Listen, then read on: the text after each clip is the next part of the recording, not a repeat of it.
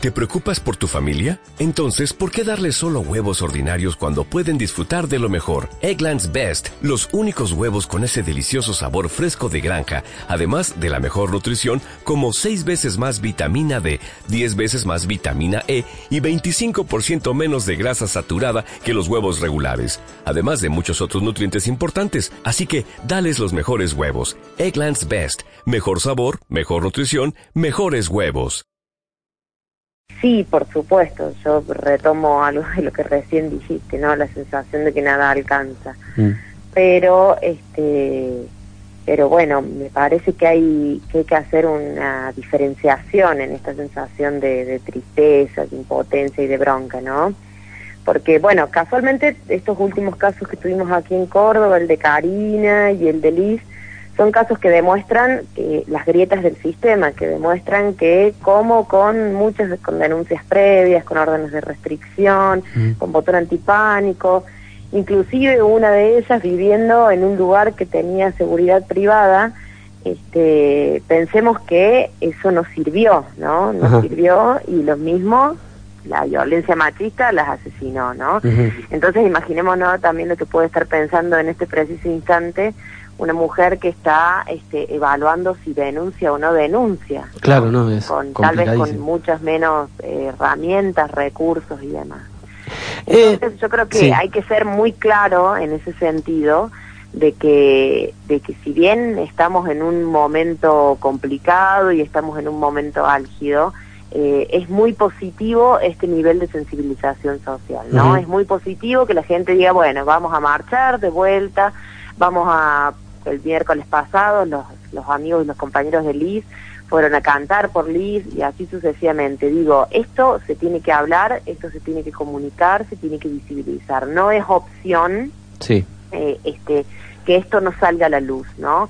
Porque los homicidios, la, la violencia de género eh, y el machismo y el patriarcado se tienen que poner en tela de juicio porque si no jamás los vamos a poder abordar. Eh bueno, vos eh, hablabas recién que en el caso de Karina y de Liz habían hecho todos los pasos eh, correspondientes y demás y hablabas de grietas del sistema. Eh, ¿Nos podés comentar más o menos qué, cuáles son esas grietas, en dónde está fallando el sistema y, bueno, cómo se puede llegar a remediar? No, bueno, fundamentalmente en, en, lo que a nuestro parecer como organización está fallando, de que nosotros permanentemente estamos este, militarizando y sobrecargando a esta mujer que se anima a denunciar y a tomar medidas, ¿no? Mientras los violentos y los femicidas andan tranquilos y libres por la calle. Y en ese sentido, también por supuesto hay que pensar, porque hay que tener mucho cuidado y diferenciar, ¿no? En esto de cada vez que nosotros pedimos mayor seguridad, cuidado porque también podemos estar vulnerando algunos derechos, ¿no? Claro. Este, nosotros lo que estamos planteando es una revisión de toda la cuestión este, jurídica y penal, pero que tiene que ver con estos casos en donde evidentemente este, hay una reincidencia en la violación de estas órdenes y demás, que por supuesto estas personas tienen que este, estar detenidas hasta, al menos hasta que se sometan a un proceso de rehabilitación, ¿no? Claro. Porque también hay que hablar de eso. Lo que pasa es que nosotros en esta provincia y en el país en general nos faltan tantas cosas que es como que todavía no llegamos al punto de hablar y pensar qué hacemos con estos hombres violentos, ¿no? Porque digo, ¿qué, qué hacemos? Eh, los, los, los, digamos, los dejamos, los echamos de los trabajos, los dejamos sin trabajo, los metemos en prisión, los echamos del país, este, ¿cómo hacemos? ¿Qué hacemos con estas personas, no? Que son ni más ni menos que producto de esta misma sociedad. Betiana, eh, para ustedes realizaron una presentación el otro día, ¿sí? Acerca de eh, un protocolo que no se lleva a cabo acá en Córdoba. ¿Cómo, cómo es la situación? Eh, bueno, ¿por qué no se lleva a cabo? Es casi cae de maduro preguntártelo, pero ¿de qué trata este protocolo? No, bueno, los, los protocolos de acción de los cuales hay muchos, ¿no? Y este y cada una de las organizaciones, digamos, este, tenemos algo para decir al respecto, este, pero principalmente nos dicen qué hacer en estos casos de violencia. Pero ¿cuál es el problema? El problema es que nosotros nos estamos enfrentando a una justicia que por supuesto está desbordada y también nos estamos enfrentando a un Estado, a un Ejecutivo que por supuesto no tiene la voluntad política de abordar integralmente eh, estas cuestiones, ¿no? Y digo integralmente y sumo también la crítica que nosotros hacemos en estos días al gobierno provincial de no adherir a la Ley Nacional de Violencia de Género, que es una ley que plantea eh, la integralidad del problema, es decir, la asistencia, pero también y la prevención y la promoción. Porque nosotros, eh, ¿cuál es la dificultad? La dificultad es llegar al momento de tener una mujer totalmente atemorizada, con un botón antipánico, este, encerrada, con denuncias y órdenes de restricción. Nosotros tenemos que ver cómo hacemos como Estado para actuar en todas las situaciones previas. Estas relaciones no, no terminan siendo con este nivel de virulencia de la noche a la mañana. Tienen un origen en una relación de noviazgo este, en donde pueden haber comenzado con este, violencia, violencia verbal, donde pueden haber comenzado con tirarse cosas, pueden haber comenzado con los celos, con el control, con la posesión, con el querer revisar este, el teléfono, las redes, etcétera, etcétera, con opinar sobre cómo se viste el otro, sobre con este, mm, eh, eh, cuestionar si salís con tal o cual persona, ¿no?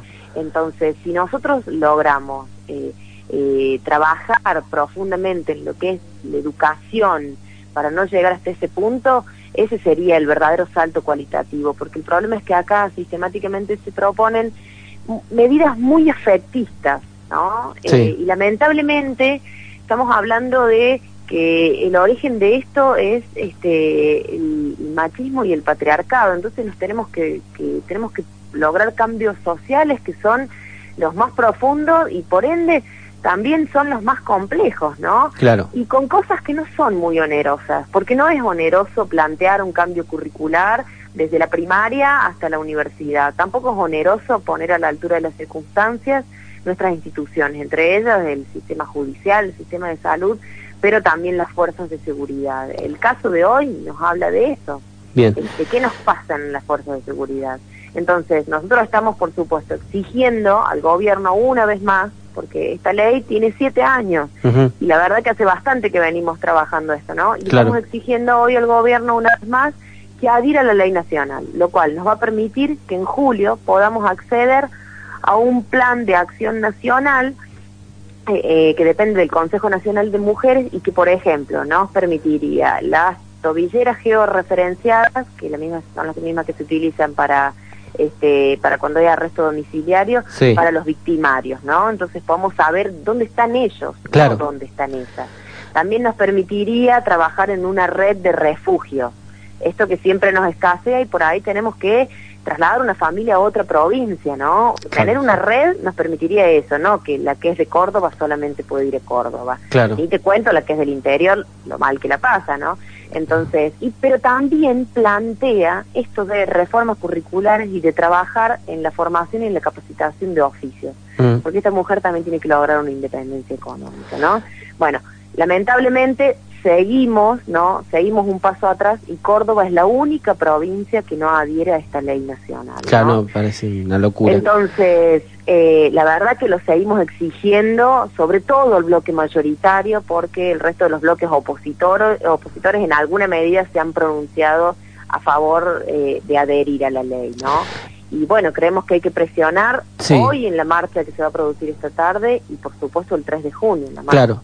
Eh, te hago las últimas dos, Betiana. Primero, eh, no sé si sabías, bueno, seguro que sí, que Fabiana Túñez está acá en Córdoba, dio una nota para La Voz del Interior, bueno, y hablaba sobre eh, esta, este programa que quieren instalar a nivel nacional.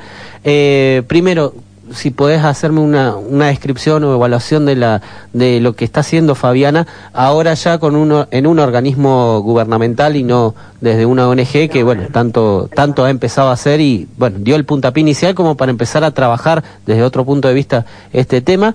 Y lo otro eh, uno recuerda que el 3 de junio del año pasado creo que se hizo la marcha y a los dos días se, se empezó como a querer armar una comisión en la legislatura. ¿Esto en qué quedó? ¿Qué pasó con sus integrantes? ¿Qué, me, qué nos puedes contar? Bueno, empiezo por lo último. La verdad que se armó una comisión en la legislatura. Uno de los primeros temas a tocar era este. Y eso quedó en un, en un absoluto rol testimonial, ¿no? Esa comisión dejó de funcionar, por supuesto, el 25 de noviembre, el Día Internacional de Acción contra la Violencia de las Mujeres, cuando esta comisión eh, pedía respuestas, ¿no? Y negando absolutamente por otro lado, y en una época plenamente electoral, el Ejecutivo sale a inaugurar algunas medidas que a nuestro parecer están muy bien, como ser, por ejemplo, la primer casa refugio pública de Córdoba, pero negando absolutamente el rol y la autonomía de esta comisión, ¿no? Que había planteado, entre otras cosas, la adhesión a la ley nacional. Entonces, volvemos a lo mismo, el bloque mayoritario, este, impidiendo, este, y por supuesto tomando medidas efectistas, eh, eh, perdón, efectistas y aparte que eh, a, mediano plazo, ¿no? Claro. Y bueno, y por otro lado, nosotros ayer estuvimos reunidos con Fabiana Túnez. Fabiana Túnez es una mujer que viene de una ONG sí. de contar los femicidios. Recordemos que no tenemos cifras oficiales nosotros de esos femicidios y lo hacía esta ONG. Y bueno, lo cierto es que ayer nos reunimos, pudimos reunirnos nosotras con ellas y bueno, le planteamos todo este panorama que tenemos aquí en Córdoba y ella también nos planteaba y nos hacía esta devolución. Claro. Está bien, nosotros ahora vamos a implementar un plan nacional de acción. Ahora, el problema es que Córdoba no va a tener absolutamente nada de ese plan en la medida que no adhiera a la ley nacional, ¿no? Claro. Y a mí por ahí me gustaría destacar que el Consejo Nacional este, tiene los mismos años que la ley nacional, ¿no? Tiene siete años y que ha pasado por distintas gestiones, entre ellas la gestión kirchnerista y bueno, y ahora este, la gestión macrista, ¿no? Claro. Y bueno, y nosotros hemos sido también muy críticas con la, con la gestión kirchnerista y, pues, en base a lo que hemos podido relevar en publicaciones nuestras anteriores, de que por ejemplo en todo 2014 se, a este, se invirtió menos de un peso, es decir, 80 centavos en todo lo que tiene que ver con la prevención y la promoción en materia de violencia de género. Y en el 2015, bueno, está bien, un poco más, cuatro pesos por mujer, este, pero también fue totalmente ineficaz. Recordemos que tres meses antes de las elecciones del año pasado se presentó un plan nacional similar al que ahora están presentando este, desde el Consejo y bueno, ese plan, por supuesto, fue muy testimonial y fue tres meses antes de que terminara la gestión. Entonces, hemos sido muy críticas en ese momento y también lo vamos a hacer en la medida de que no veamos algún tipo de resultado, más allá de que con Fabiana nos hemos encontrado en ámbitos de militancia, en todos los ámbitos de la lucha feminista, pero también somos muy conscientes de que más allá de que ahí esté una feminista, una feminista pro este pro aborto mm. eh, una luchadora social y todo bueno ella está siendo este funcionaria de un gobierno que está bien puede plantear una agenda que nos debíamos en cuanto a la política de violencia de género pero que también este, al mismo tiempo está este, ocasionando otros tipos de violencias, inclusive este, la económica, y nosotros tenemos que saber que las crisis económicas y las recesiones nos afectan peores a las mujeres, sobre todo porque somos jefas de hogares, este, que a los hombres, ¿no? Entonces, en un gobierno que este, plantea abiertamente medidas de ajuste, este, de no control de la, inflación, de de, y por supuesto de retirada del Estado, ¿no? de tener un, un Estado, este, un Estado gestionado como si fuese una empresa, este, nosotros vemos que algunos, estamos viendo ya en realidad de que algunos derechos se están cercenando. Entonces, bueno, vamos, en eso también me parece que hay que ser muy coherentes, no hay que dejar de este, de decirlo, hay que dejar de decirlo y de reclamarlo, ¿no? En los lugares que sea.